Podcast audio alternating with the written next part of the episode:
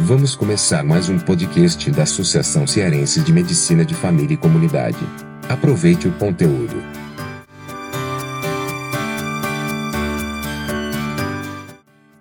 Olá, aqui é Alan Denizar, diretor de pós-graduação da Associação Cearense de Medicina de Família e Comunidade, aqui com vocês mais um episódio de Palavras de Cuidado. A palavra que a gente decidiu falar dessa vez se chama aceitação.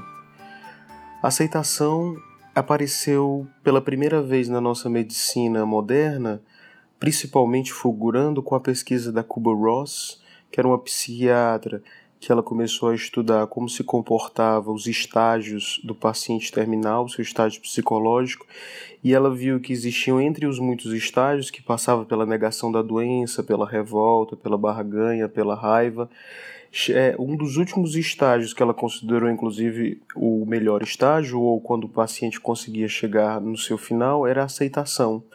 Aceitar que estava doente e aceitar que a morte era iminente. Né? Então era um estado de lucidez. Estado de lucidez porque ele encarava a verdade. Então a aceitação nesse sentido, ela era uma, algo muito positivo. Mas a pergunta é se nós devemos esperar estar terminais para conseguirmos fazer com que essa virtude da aceitação da vida, de, da verdade, esteja em nós. E a ideia é que não.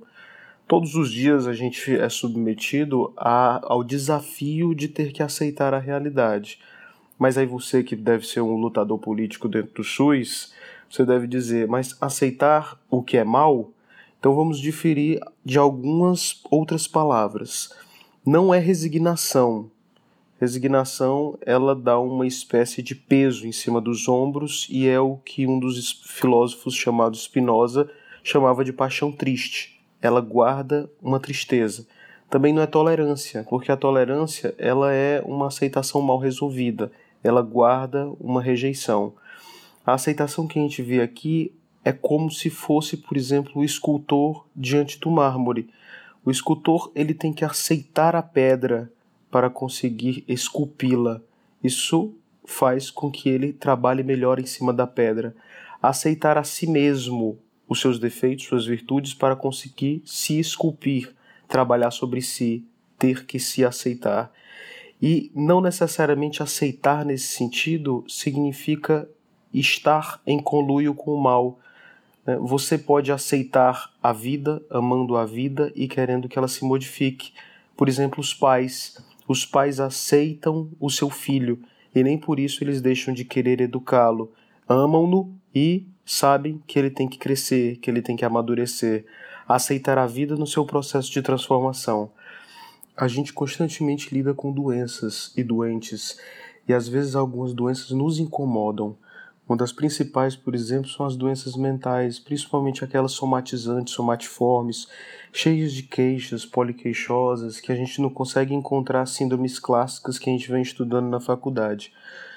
Mas geralmente a gente não gosta delas por causa de processos mal resolvidos dentro da gente. Então, portanto, nós não aceitamos o outro porque também nós não nos aceitamos. Existe uma sombra em nós que é rejeitada. Então, para que a gente consiga, consiga chegar no outro, consiga atravessar essa ponte, é preciso aceitar esse processo, aceitar que estamos ali pelo doente, aceitar que o doente está ali por nós. Claro que é um processo desgastante, fastidioso, o sistema tem que dar um suporte, inclusive para o nosso psiquismo, a psicologia médica, a formas que o nosso eu deveria ter de enfrentar a realidade deveria ser mais investida dentro da medicina é uma defesa que nós deveríamos ir atrás.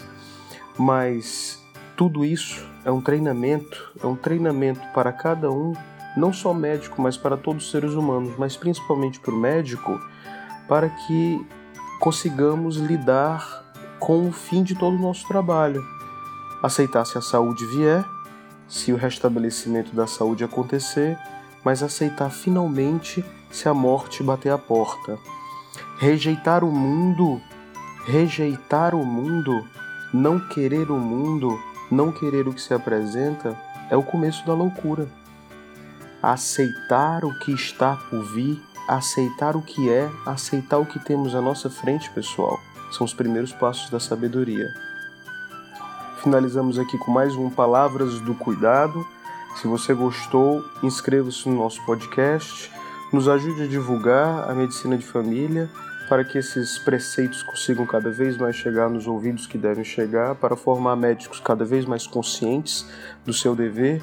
Se você está aí na ponta na atenção primária, ajude-nos associando-se à Sociedade Brasileira de Medicina de Família e fortalecendo essa ciência tão nova, mas tão necessária para o nosso Brasil.